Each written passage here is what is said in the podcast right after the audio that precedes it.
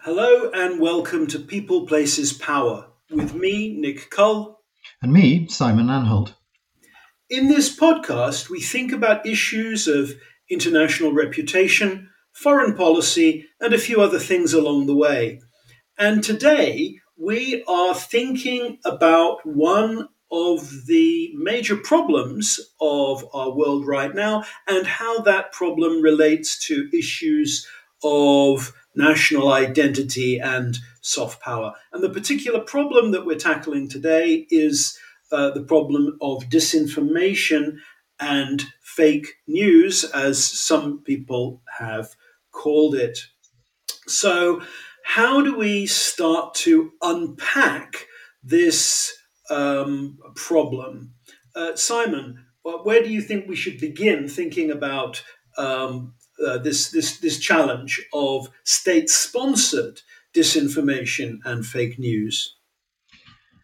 Well, where I'm tempted to start is by taking a dig at the majority of national governments out there who, under the guise or under the disguise of quote-unquote nation branding, are amongst the most heinous propagandists on the planet, in the sense that they're spending every day vast amounts of taxpayers' money sending out messages which may or may not be true.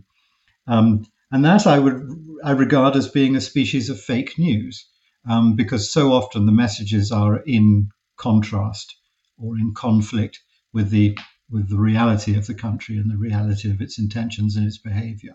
So I think that's probably where I'd start off. Before national governments start talking in a pious fashion about this dreadful post-truth age in which we live, they should look at themselves and see how much of that they're actually responsible for. That's a provocative beginning, but I would contend that there's a difference between accentuating the positive and putting a good shine on things in your external messaging of the kind that we've been used to in the post-Cold War environment, and the thing that burst on the international scene in 2014, which was an aggressive assault on the knowability, if you like, if we could coin that as a term, our ability to understand what is happening in international affairs. And I'm thinking particularly about the Ukraine crisis, the Russian invasion of Ukraine, and the way in which that whole incident was dressed up in all kinds of confusing messaging. Yes. And it seemed to me at the time that the world really was not ready for that brazen distortion of news, truth in world affairs. Yeah, but before we get on to that, I would just quickly respond. Of course, I'm not suggesting that there's an equivalence, moral or of any other sort, between a country saying, "Look at our lovely beaches," and "Please don't look at the polluted ones," on the one hand, and Vladimir Putin on the other hand, saying that he's saving good Russian speakers from Nazi fascists in Ukraine.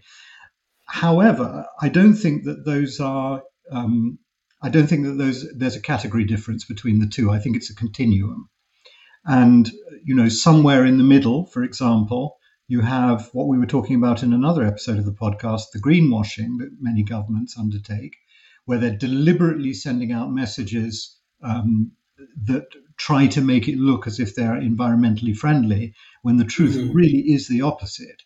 And I think you look at those sorts of cases, you begin to see that actually perhaps this is, if not a slippery slope, at least a continuum between deliberate, what used to unfortunately be called black propaganda, or at any rate deliberate lies, and sort of favourable presentation of the truth. I think that's a continuum, but we can move on from there. And your point, I think, about the way in which this is now being presented to the public and the way that the public is being increasingly prepared for it, that's an interesting thing to debate. Well, I my response around propaganda is that if a state is going to use those kinds of methods, if they're going to introduce any kind of distortion into international news, they run a risk. It's like borrowing money. Somebody has to pick up the bill at the end of the day, and you never know quite how that bill is going to be presented. One of the good example of this would be the way in which the old Soviet Union distorted reporting of Chernobyl, initially holding back the news and then trying to put it forward in a favorable way. When the truth was going to be there eventually, it just made the government look bad and suggested that it wasn't taking care of its citizens. And maybe it's easier to see the price of distortion if we go even further back in history. And it's always seemed to me that the exaggerations that were possible about Germany during the First World War in both government communication and in the propaganda in Western newspapers, this had a price later on when the genuine atrocities began happening during World War II were not believed as they would have been if it hadn't been for that distortion or exaggeration of truth during the First World War. So I absolutely agree that there's a connection between any distortion of the truth, no matter how nobly it may be conceived. It's not a good idea.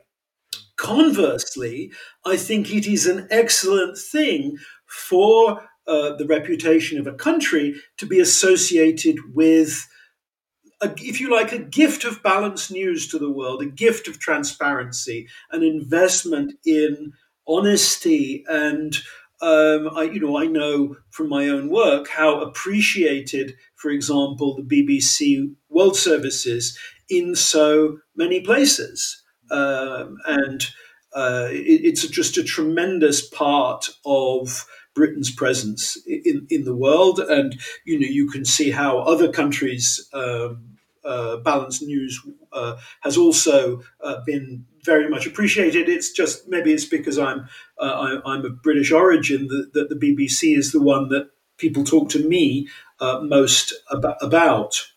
Yes, but how does the BBC earn that reputation? Is it a brand thing that people just trust it because they trust it because of the name, or is it something in the way that they behave that perhaps other news media don't? How does the truth get out? Well, I think part of it seems to me to be a willingness on the part of the BBC to give the news when the news is bad, including bad news about Britain, and certainly British reporting of its own disadvantage during World War II seems to have laid a foundation for this, and even to have turned round a reputation that Britain had before the Second World War as, a country that lied about stuff. Yeah. If that's one of the effective approaches, then it's very easy to fake or simulate or at least manage that, in the same way that if you've captured the enemy's cryptographic machinery. You can send them valueless information and occasionally valuable information so that they don't realize there's anything going on and they trust you. In the same way, a nation could occasionally appear to criticize itself if that's a way of earning the trust of publics, even though what it's actually giving them is valueless, not real. Well, to be honest, Simon, my suspicion is that when Churchill was initially directing the BBC and himself revealing bad things, he had this idea. I think he had the idea that if you were honest with enough of the time, then the day that you needed to be dishonest, you could slip one past the international opinion. Yes. But I don't think that's how it works now. I think that because this became baked into an institutional culture, it is really difficult for the state to claw back editorial control. And I know this happened during the Gulf War. I happened to have a short conversation with Greg Dyke, and I asked him about his relationship with Tony Blair. And he said, well, to be honest, Tony Blair gave me a call and asked me to, be more sympathetic. And I said, what did you say to Tony Blair? And I'll spare audiences of this podcast the exact language that BBC director Greg Dyke used to Tony Blair, but shall we say it was similar to the language used by the defenders of Snake Island in the recent Ukraine war. But I think that having that ability to rebuff a government attempt at editorial control, or at least a government suggestion of partisanship, is very important. But it sets up all kinds of difficulties for the BBC, because here you have this part of British soft power, but also its credibility comes from an oppositional relationship or a non-favouring relationship to the government, and the government sometimes seems to punish the BBC for that. Yes. So it pays an internal price for its objectivity. Yes. It's worth pointing out, of course, that the position that we're positing here, that one of the ways of earning a good reputation and earning the trust of people is by occasionally criticizing yourself and your own institutions. That's not universally believed to be a good approach. And in fact, if you talk to Chinese commentators about the way that Britain presents itself and the British media presents Britain, they think we're absolutely bonkers, that we seem to spend so much of our energy criticizing ourselves. I think the Chinese view is that that's part of the weakness of Western-style democracy, and it's evidence of the downfall of Western civilizations that our news media and our other outlets and commentators do nothing but stab ourselves in the back. And they don't see that as a clever technique or a means of earning trust at all. They see that as suicide and a lack of control on the part of government. So is that a cultural difference? Yeah, but to be honest, we tried it the other way. We had the 19th century of chest beating and being convinced that we were God's representatives on earth and all that sort of claptrap. And how did that work out for us? I think that self-criticism is a better model. But my response to what you're saying is that there is an agenda here for research. And one of the things that we really need to understand is, what does world opinion actually think? Because we tell ourselves stories, we perceive reactions to both honesty and balanced news on the one hand, and assume reactions to distortion and fake news, state-sponsored disinformation on the other, but do we really know?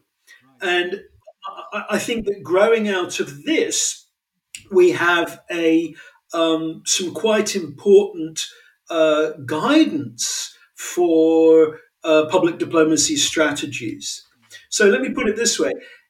If we knew for sure that international audiences were repelled by a state being involved in fake news, then we would know that that was a sound rhetorical approach for other countries to follow, to point out, but country X is involved in disinformation, is involved in dissembling. Exactly the point I was going to make. When you referred to the 19th century British habit of chest beating and how that didn't work. Well, didn't it work? Britain did, after all, manage to build one of the largest empires in history. And so a lot of the propaganda was evidently not ineffective. And I think perhaps the sensation that that approach disproved itself is true in relation to ourselves, that we ourselves in the West have reached a stage where we're no longer convinced by chest beating, but it's pretty clear that in other countries where chest beating is the normal approach, people are still convinced by it. And it's so much, I think, a question of what you're used to. And yes. If, for example, the Chinese Communist Party was suddenly to start launching into self-immolation and self-harm and self-criticism, chances are it would lose all credibility and respect amongst the Chinese population, who are used to a very different set of signals coming from their leaders. So I think these things are always anthropologically directed. And as you rightly say, one has to research these things properly rather than using one's own response as a model for them. No question about that at all. But where we were talking earlier, I think, was rather interesting about specifically in the context of the invasion of Ukraine by Russia and the attempts that have been made to, in a sense, inoculate the public against the fake news, which is due to come. And you were giving some interesting examples of how that worked. Yeah, no, I think that's correct. I think part of Putin's miscalculation around Ukraine has been that he was overly encouraged by his use of fake news and distortion in 2014, and that in the period after 2014, a lot has been done, or since 2014, a lot has been done to prepare the world for this kind of attack. And to me, one of the signs that things were coming under control was the response to the Salisbury case, the Russian chemical warfare attack on Skripal and his daughter. The Foreign Office response to that attack was to collect all of the messages put out by the Russian embassy. And there were something like 30 of them, and they were contradictory. And they were making claims it wasn't the Russians, it was Skripal's mother-in-law trying to murder her son-in-law as a result of an old family feud. And the contradictory nature of these officially made Russian embassy claims really showed the absence of any regard for truth and exposed the embassy's strategy. And we can see that worked, at least in diplomatic circles, because there was no traction at all given internationally to Russian claims of a denial, and the European Union rallied behind collective punishment of Russia for that atrocity, even though it was happening at a moment of Brexit and difficult relations with the European Union. But then you flash forward to the run-up to the Ukraine war, to the invasion this year, and it's very, I think, very noteworthy how intelligence services, usually so quiet and standoffish in their public statements, made it clear what we were to expect from Russia. This strategy has been called pre-bunking, the idea that you predict what is going to be said, and by predicting it, you both prepare the population for what is to come. So in the case of the Ukraine war, it was a prediction of false flag operations and allegations of provocation against Russia by Ukraine. And then the two things happen. The population is prepared for those messages, and when the perpetrator nation goes ahead and uses those techniques anyway, they are digging a hole for themselves because they're showing that you're reliable and they're dishonest. So they become victims of their own method. And this seemed to work really effectively during the early weeks of the war. Three thoughts occur to me there. The first one is specifically on the case of the disinformation, the contradictory disinformation published by the Russian embassy. First question, I can well believe that that was effective, as you say, in diplomatic circles, but the general public obviously is in a rush. Obviously, this is only occupying a tiny part of their worldview at any given moment. And the truth is so often more complicated than the falsehoods. And in order to understand and to believe that the Russian embassy is giving out fake information, you'd need to read the 30 versions and you'd need to notice that they're contradictory. And I just wonder how many readers of an ordinary newspaper would even bother to get past the second one. Having said that, on the other hand, as we know in these situations, that very often less important than the content of the message is the credibility of the messenger. And amongst a UK audience, for example, anything coming out of the Russian embassy, particularly under these circumstances in a time of war, is going to be discredited. So perhaps it hardly even matters what you say.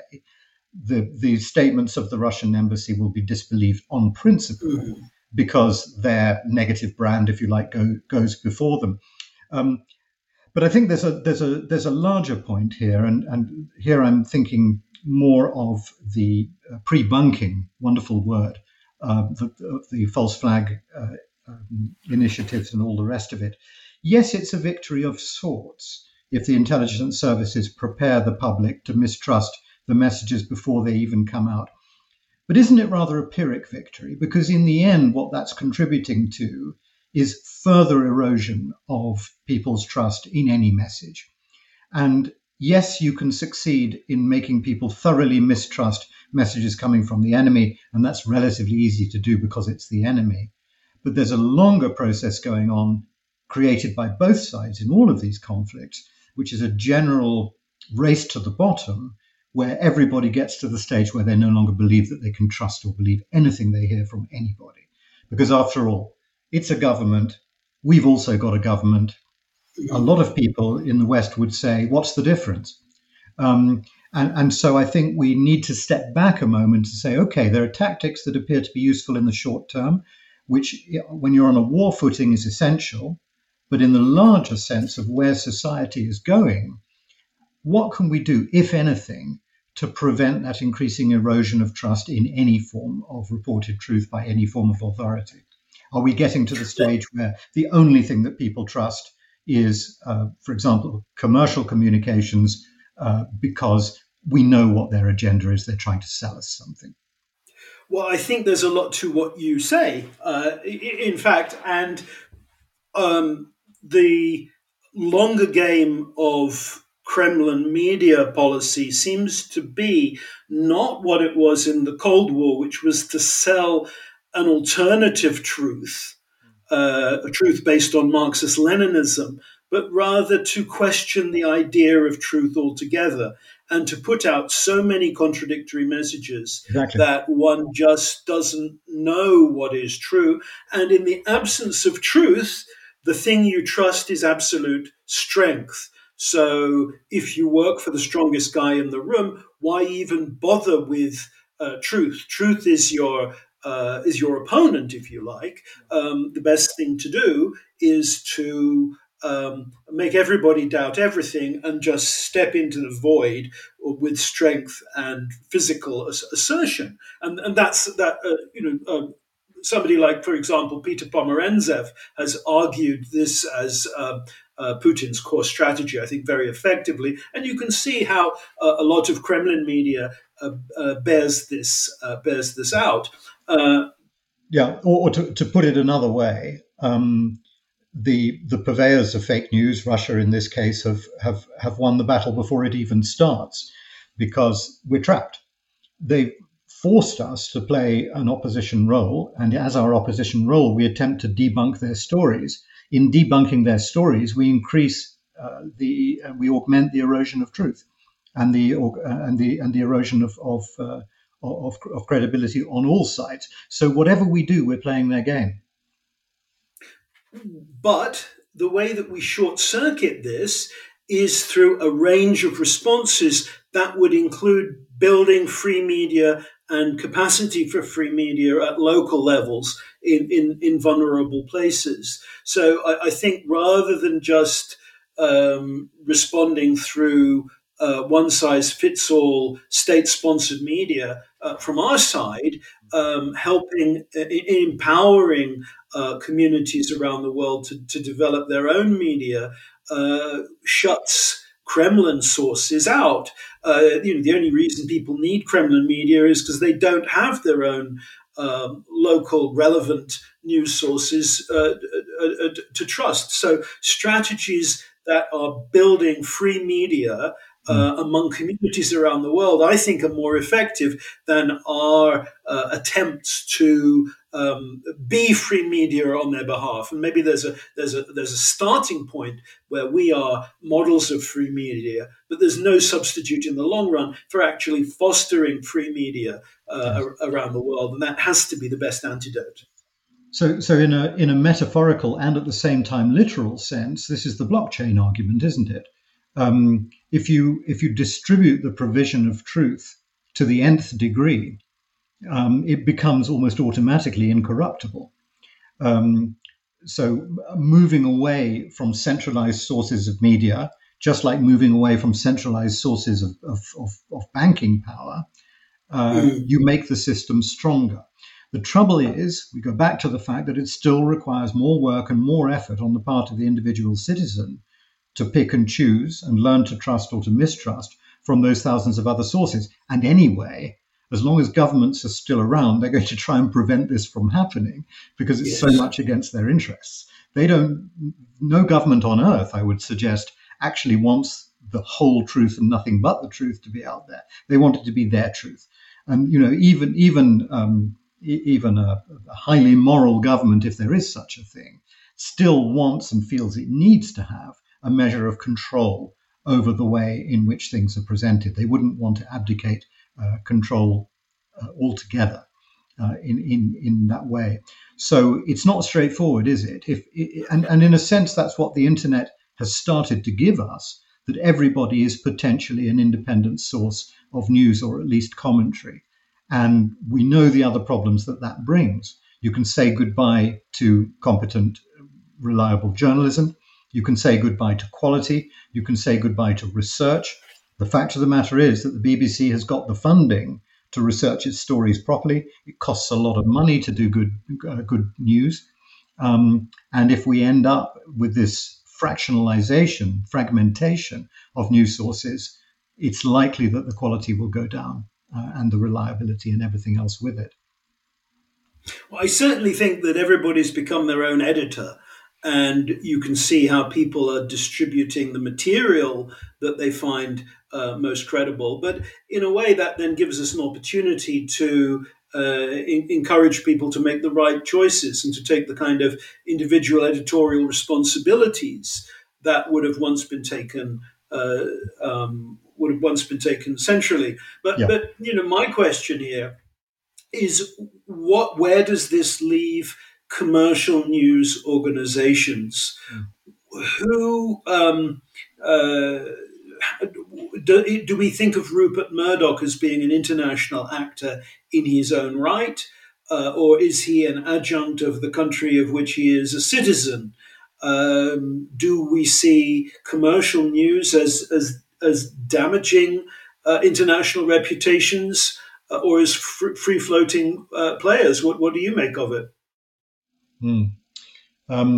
Well, these are big questions, aren't they? I think where people have communicative power, as Murdoch does, they end up being courted by nation states, just as nation states court celebrities and VIPs or anybody who has any kind of authority or following or mandate. and we end up with an international arena where actually nationality is fungible and purchasable. And it's basically just nation states bidding for the credibility and the share of voice that they can get from paying individual actors, whether those are publishers or sports celebrities. Witness the brouhaha at the moment because of countries like Saudi Arabia paying footballers to endorse them in a purely sporting way, but buying credibility in that way. So it's an open marketplace for credibility. And the reason why it's a marketplace is because we always come back to this point. In the end, most people haven't got the time, the energy, or in many cases, the skills or the motivation they feel to sift through all of those microscopically varying interpretations of what's actually going on. So in the end, it's the shortcut that wins. Somebody once defined a brand as a shortcut to an informed purchasing decision, right. And I think there's a very good, there's a very strong element of truth in that. People want and need shortcuts because they've got so many other things to think about, which are generally more important. And at the end of the day, to use the horrible cliche, it's the most convenient shortcut that will end up representing the truth. And that's why, in a sense, we all have to understand how these processes work and be good branders, because if we're not, then we may have the truth, but we won't succeed in getting the truth heard. And extending from that, it's why it's so important to ensure the quality of the brand, the integrity of the brand. And I think when you look at the world today, same way there's a crisis and investment flies to gold, so you can see how media attention is shifting to the most historically reliable outlets, and audiences for the BBC, for example, are risen dramatically, even in Russia. And yes. I think that means that it becomes essential to protect and invest in these reliable and respected sources of balanced news. And it means it's crazy for the current British government to be talking about reining in the BBC, cutting funding to the BBC, messing with the BBC, when it's one of the things that I think demonstrably makes the world a better place. Yes. Stepping back a moment from this, it's probably not in the end a bad thing, assuming we can get through all this, if the human species once in a while suffers from existential doubts of this sort. And this is a moment in history where we've got a cluster of existential doubts that are keeping us all awake at night. And if we start asking these philosophical questions in the form of real urgent questions, who do we trust? What is truth? How can we believe what we see or hear or read? I think that's a good thing potentially, because only from doubt can come more certainty. What we need, what we must hope and try to avoid, is that just turning into a spiral of despair and nihilism, where we just end up saying there's no possibility of ever knowing what we can believe in, so it's safest to believe in nothing at all.